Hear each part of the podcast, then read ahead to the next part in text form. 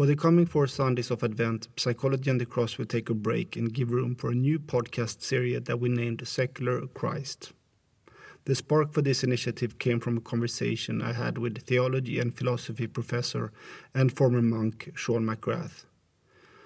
In this episode, the third in this podcast, entitled This Is Not the End of the Road, McGrath spoke of the limits of psychology and the role of Christian faith in socio-political transformation. He also addressed some of the misconceptions in Jung's understanding of Christianity. So, if psychology is not the end of the road, what do we find there?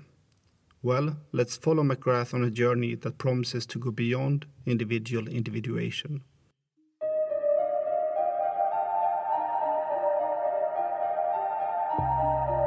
Who is Christ in today's late secular world? We've already said that the Church of Christ doesn't look anything like it did in nineteen forty-eight. What does it look like now? Where is it? Where are the signs?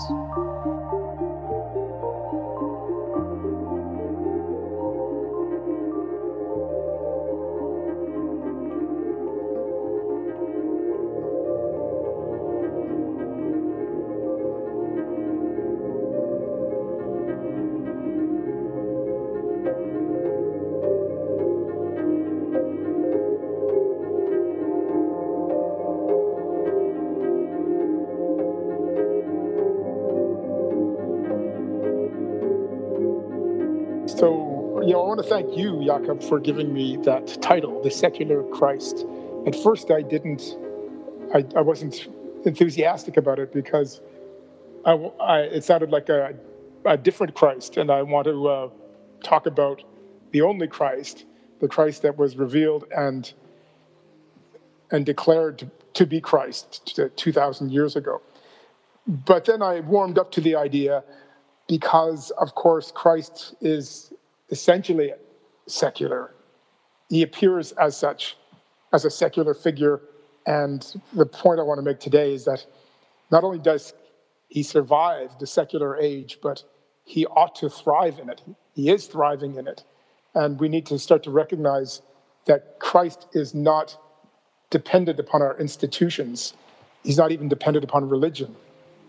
And so the secular age is not a place in which the Christ should be thought to have expired or disappeared.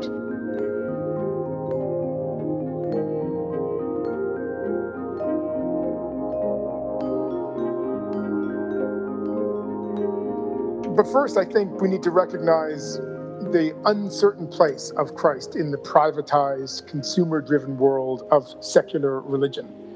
We first have to realize that there is, for many, a problem here, certainly for secular people who think that this is some kind of mythology from the past or something their parents believed in, which uh, they are no longer bound to, uh, or even for those who are practicing Christians who feel that they are somehow embattled or confined into some kind of ghetto by their religious observance of, of Christianity by the surrounding secular world. So there is a there is an issue here.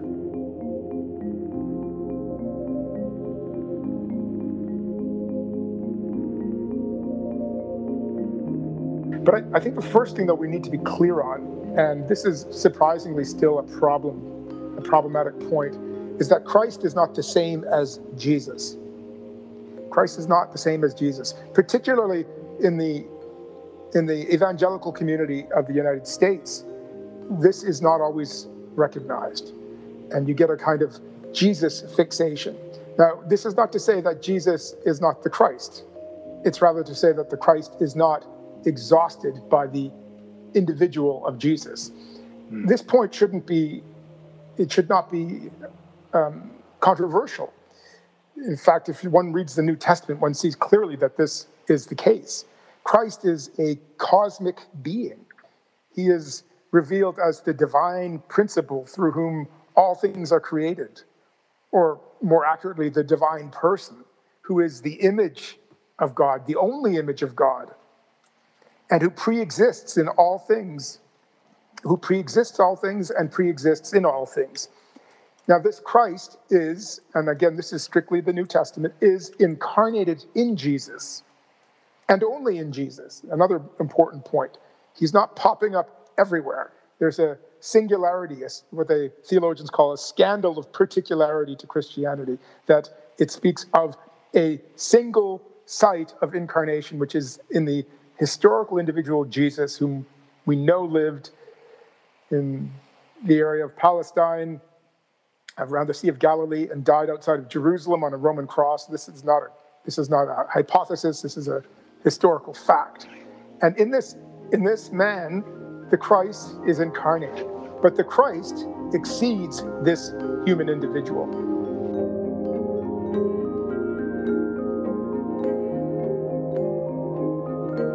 Jesus is a human being, and at the same time, the incarnation, the site of the intervention of the Christ principle into creation.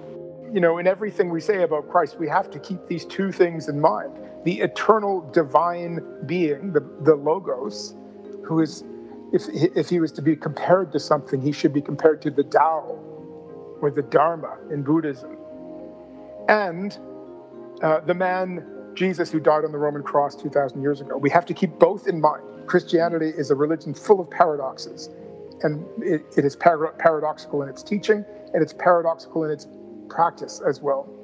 And pa- to, to hold the paradoxes, to hold together two things that seem to be incompatible with each other, maybe even contradictory to one another, and yet one maintains them both as true. So the Christian, the genuine Christian, is one who maintains precisely this paradox, that who he worships is the Christ, the eternal cosmic image of the invisible God through whom all things are created, and the man who dies on a Roman cross.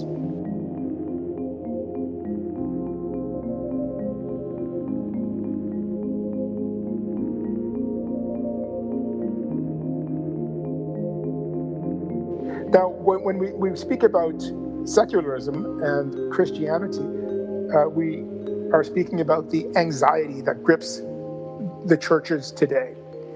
And the churches, the Christian churches, will refer to them collectively as the church, with all of the various mainline denominations, Protestantism, Catholicism, Eastern Orthodoxy, and so on. There is an anxiety everywhere about the withering of Christianity, the withering of Christendom, really. And this anxiety has important roots in a fundamental transformation that has occurred in our society in the last fifty years, you know, since I was born. That is the secularization of our Western, uh, European, North American societies. That is the de-Christianization of our colleges, of our schools, of our hospitals, of our governments. They have all been secularized in the last fifty years. And now we mean by secularized, they have been divested of any trace of their Christian origins. And sometimes this is, this leads to peculiar things, like in my hometown of Saint John's, students go to a secular school called Holy Heart of Mary.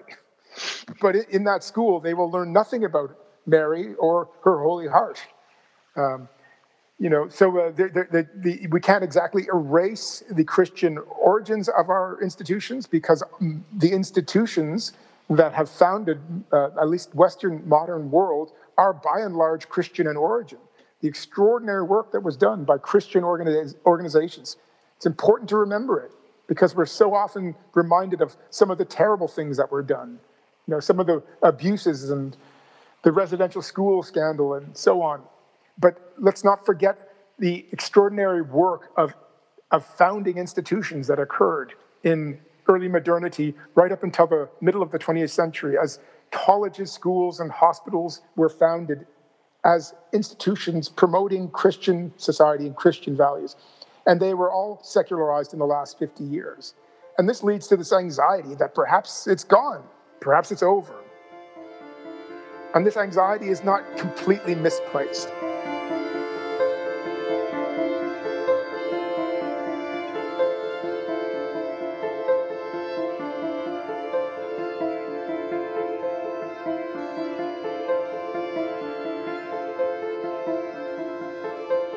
You know, think of how different the world was when Thomas Merton, who I'm sure you've heard of, published The Seven Story Mountain, the story of his conversion from being a kind of aimless writer, lover of jazz, womanizer and drinker, to becoming a Cistercian monk.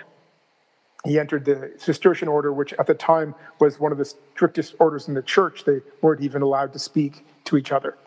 Uh, and the book became an instant bestseller when it was published in nineteen forty-eight. An instant bestseller, much to the, his shock and to the shock of his community.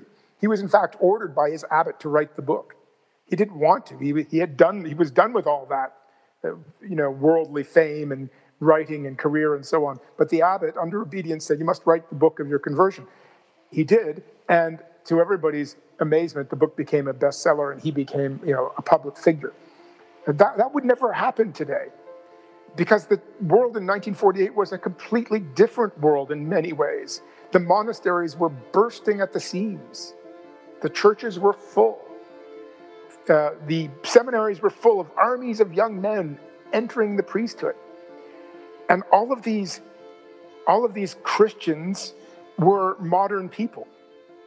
So it's important to remember this, because another misconception that people have is that Christianity is something that belongs in the pre-modern world. And we'll talk a little bit about this, what I call naive understanding of secularism, which assumes that with modernization, development, and education, religion disappears. Well, it turns out to be not the case.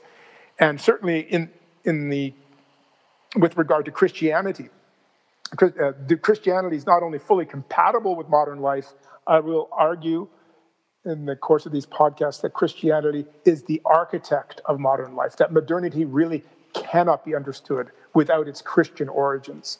Its values are in, in their origin and in their persistence Christian. But as I said, the secularization of the world occurred, and all of these uh, institutions collapsed. And the churches are certainly not bursting at the seams, and the seminaries are closing down. And many of the parishes in my part of the world have to bring in priests from South America and Africa because there are no priests in their local community. So this is what causes Christians to fear that the whole thing is, is over.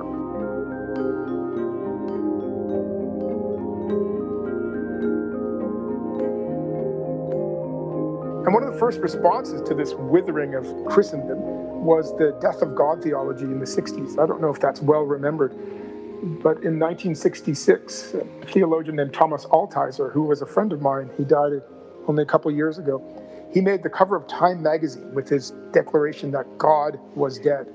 Of course, he wasn't the first to say that. It's a phrase from Nietzsche. But now it was being taken up by theologians.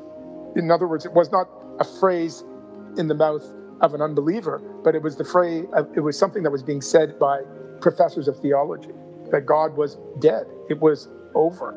And I think that a lot has changed since then. I think that Altizer's declaration of the death of God would not get on the cover of Time magazine today.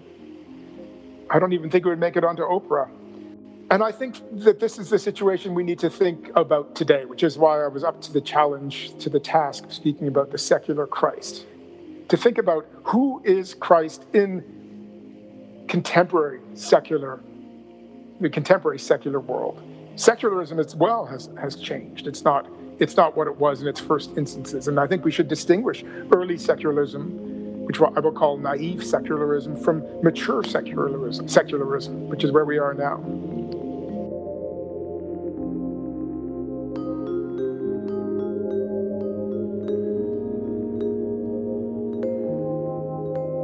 I sometimes say that to my theology students, you know, the trickle of people who come to get trained as pastors uh, in the Anglican community, which is where I teach in an Anglican seminary. I sometimes say, to, say this to them because they're full of this anxiety that the thing is withering, it's disappearing. Right? Uh, what I say is this: if the church is gone, then it is not what it said it was. What it said it was, was the persisting presence of Christ on earth after the resurrection. That is what Paul means by church, ecclesia. And if it is gone, then it is certainly not that. And it should die. It should die. It was a lie if it is gone. and we should say, good riddance. So in other words, there's nothing to be lamented if the church is gone. If the church is gone by its disappearance, it has demonstrated that it was a lie. But if it is what it said it was, which is what many Christians still believe it is, if the church is, in its essence, the persisting presence of Christ on earth, which Christ says shall persist until the end of time, then it is not gone, plainly. The institutions are gone, but the church persists. We might not know where it is. We might not even recognize it. We might not understand its new forms. But we have no right as Christians to despair of its existence. Despairing at the existence of the church or, the, or, or despairing at its future persistence is like despairing at the survival of humanity on the earth. It is, for a Christian, strictly speaking, unbelief. Only unbelief is entitled to that despair.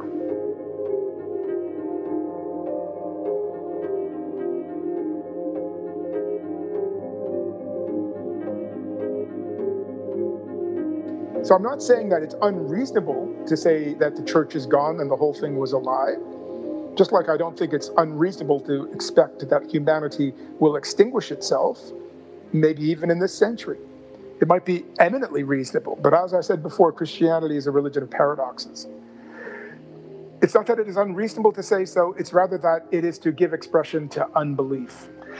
But is the church important, you say, still for the secular Christ? You cannot imagine a secular Christ without the church? Yes, there is no secular Christ without the church. And this is a point that I've come to over a period, a long period of soul-searching myself, because for a while I used to call myself a post-ecclesial Christian because I was so ill at home in all of the denominations. I didn't want any parish or any churchy life. I didn't like any of it. But I continued my theological research and remained intensely involved on a interior level with Christianity. And then I realized that there is something completely wrong about this phrase, post-ecclesial Christianity. There is no such thing. The church and Christ are um, co- uh, coterminous. In the same way that there is no, that the Christ is the incarnate Jesus, so too the Christ is his church. Which isn't to say that he's exhausted in his church, he's beyond the church, uh, but if we believe that he was incarnated in Jesus, then we believe that he persists in his church. But the question is, what is this church, right? And that's that's the thing I wanted to get at with the secular Christ and secular church.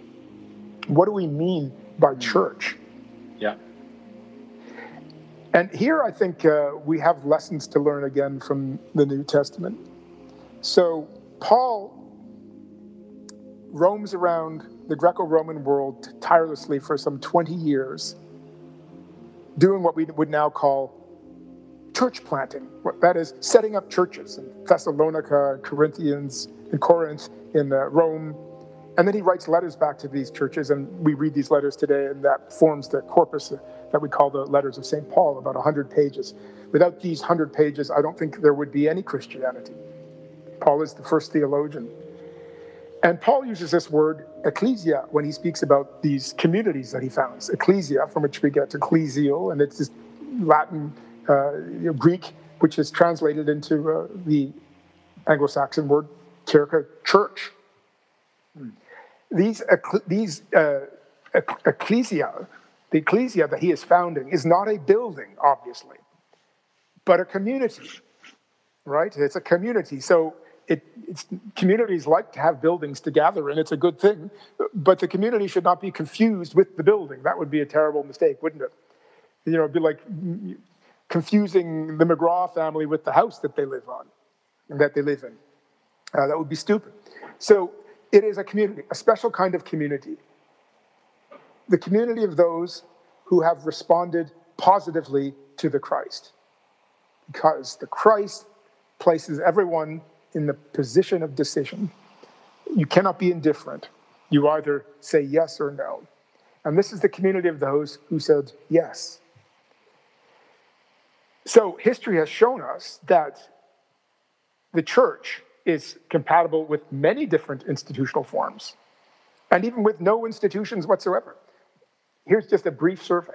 So these communities that Paul founded, in fact, didn't have any houses, any buildings in which they could worship, because they were out, they were outlawed. They were they were an illegal group, uh, and so what they did is they met in houses. They would meet in the house of a patrician, uh, probably a wealthy landowner in the Greco-Roman world.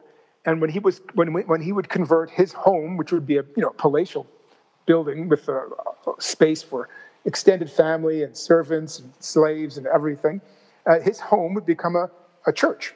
And they would meet there on Sunday for the Eucharist. So that's the very first form of churches, and there are still ruins of house churches that one can see and visit in Rome. And then you get the great, you know, move forward into the Middle Ages and the great flowering of Christendom when we build, built the fantastic cathedrals, those magnificent buildings that still stand in, in every major European capital. Those cathedrals, uh, very different form of church, where a highly structured hierarchical institution was busy organizing the whole society around it. In the very same way that the geography of those medieval European capitals are organized around the cathedral, you know, like spokes around the, the hub of a wheel, the whole society would be organized around this form of church. It would be the center of education. It kept the, it kept the, uh, held the torch of civilization throughout the Dark Ages. It was the center of literacy. It was the place where the law was practiced. People were trained in the law. Um, it was a place of, that in every way, the whole society depended upon. And then move forward a few hundred years into early modernity with the advent of Protestantism, and you have a very different form of church. Then again, you have the rise of national churches. You know, the Lutheran church is the church of the Germans. The Calvinist church, the Reformed church, is the church of the French and the Swiss. And in these, the Anglican church is the church of the English. And in these churches, you'll see flags. You know, in the Anglican church, the, the queen or the king of England is the head of the church. That it stands in the place of the Pope. Totally different kind of structure. So all of these structures are church, and none of them uh, are essential to the existence of the church. The church has to have some kind of form, but there's no particular form that's essential to it. Now, if you think, if we go back to the New Testament, to this word ecclesia, uh, Paul, which Paul uses to describe these little communities that he sets up, little subversive communities of people who refuse to obey the hero- They're very interesting communities. I'll just say this little aside because I love the history of early Christianity. But, you know, Paul says you should obey the rulers, you should pay your taxes, you shouldn't cause a ruckus, and you should be a moral example for all of the people around you. You know, what's to dislike about that? Why would the Romans have trouble with that? That wasn't the part that bothered the Romans. What bothered the Romans is that the Christians refused to abide by the social stratification of society, which Rome, like every ancient society, was deeply attached to. And according to that kind of stratification, you had a strict hierarchy with women, you know, on the bottom of it, just above slaves, and poor people at a lower rung than, you know, than uh, landowners. Uh, what was going on in these little house churches is that everybody was being treated equally. And that, I think, this is my pet theory, is why Rome found it so disgusting. Everybody was being treated equally. It was a rejection of the hierarchical structure of the ancient world that was being practiced in these house churches, these ecclesias.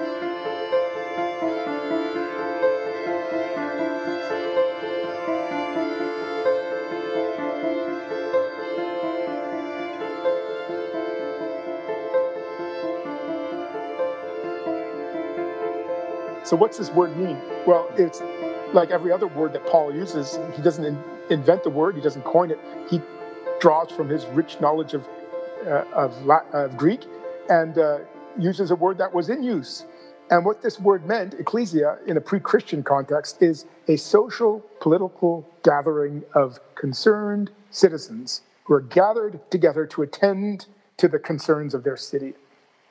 Here's a fabulous definition of church, I think, which we could carry forward directly into our period of secular Christ. Church as social, political gathering of concerned people. Now, of course, we'll have to think a little further about what exactly is the concern around which this community gathers. But what I particularly love about this is the, is the qualifier socio-political, because church as some kind of apolitical private activity, you know, something you do on Sunday which really doesn't touch your life as a citizen. This, I think, is a, a false idea of church. If this is what uh, secularism has destroyed, then good riddance. But this social political gathering of concerned people, micro communities, if need be, since we are obviously in an era when church and Christianity is becoming uh, marginalized, micro communities gathering and bonding around a shared set of values and a core commitment to, to enacting the Christ, to f- discipleship, which means becoming, becoming Christ in the world in which you live. You know, Christianity is an uncompromising, an uncompromising dedication to perfection on the assumption that the power to be, to be Christ for your community comes entirely from Christ and not from you. And therefore, any old slob uh, is a candidate, right? It, it, intelligence and virtue and self-control are not needed. What is needed is faith. And with this faith, and now this is pure Paul, of course, with this faith, you can become a Christ for your community. And when you do so, your community gathers around you, the community of, of Christs, you could say, strange phrase, but why not, will be a social political gathering. They will make a difference. It will be a gathering of people who are making a difference, who are concerned with the fate of things, the direction of things, concerned with the world.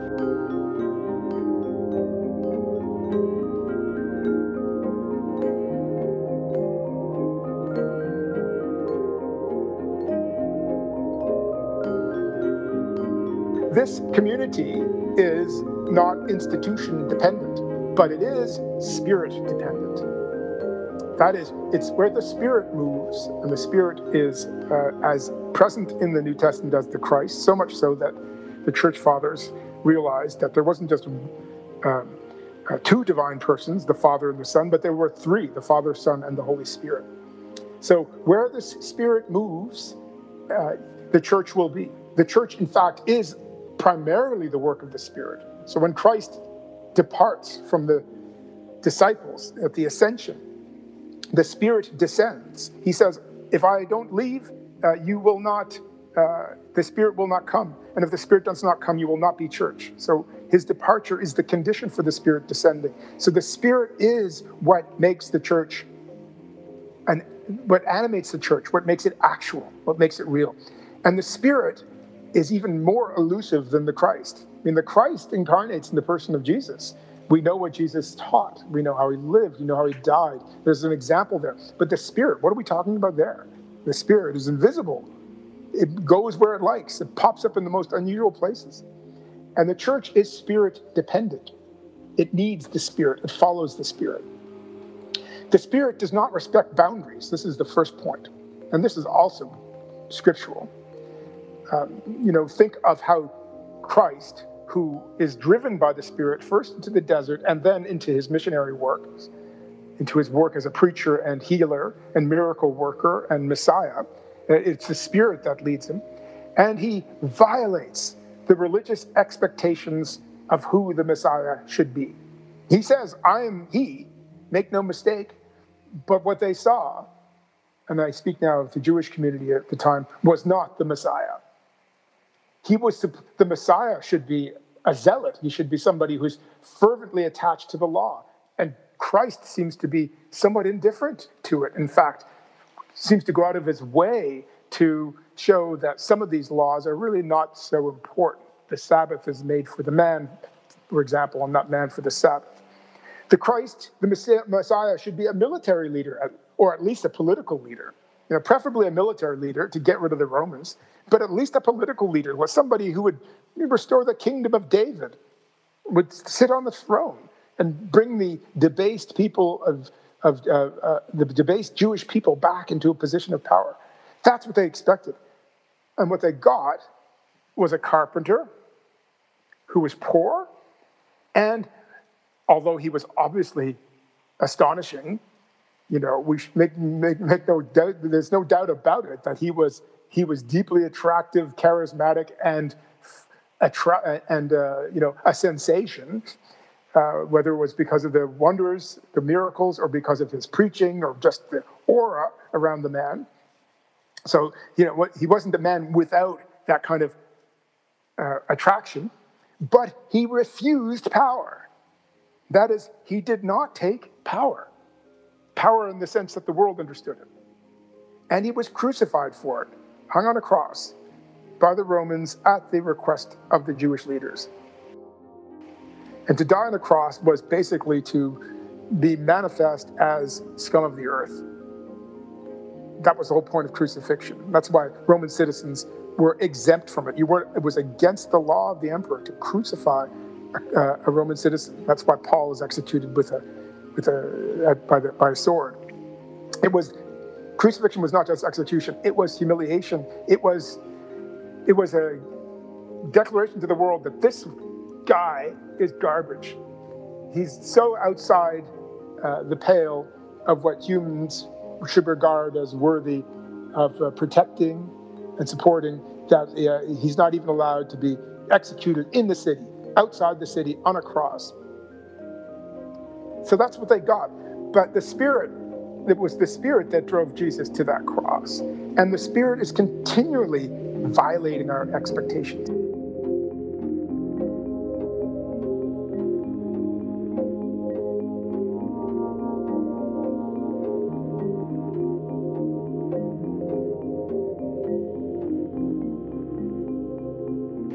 So the Spirit moves, and where the Spirit moves, it gathers this community. And this community is a social, political gathering of those who have been galvanized around the Christ. They want to live the Christ. They want to embody the Christ in their life. Uh, but then, you know, the question, I think, uh, is, is the, the, to, that we started with. Uh, we bring it back to this. Who is Christ in today's late secular world? We've already said that it, the Church of Christ doesn't look anything like it did in nineteen forty-eight. What does it look like now? Where is it? What, where are the signs?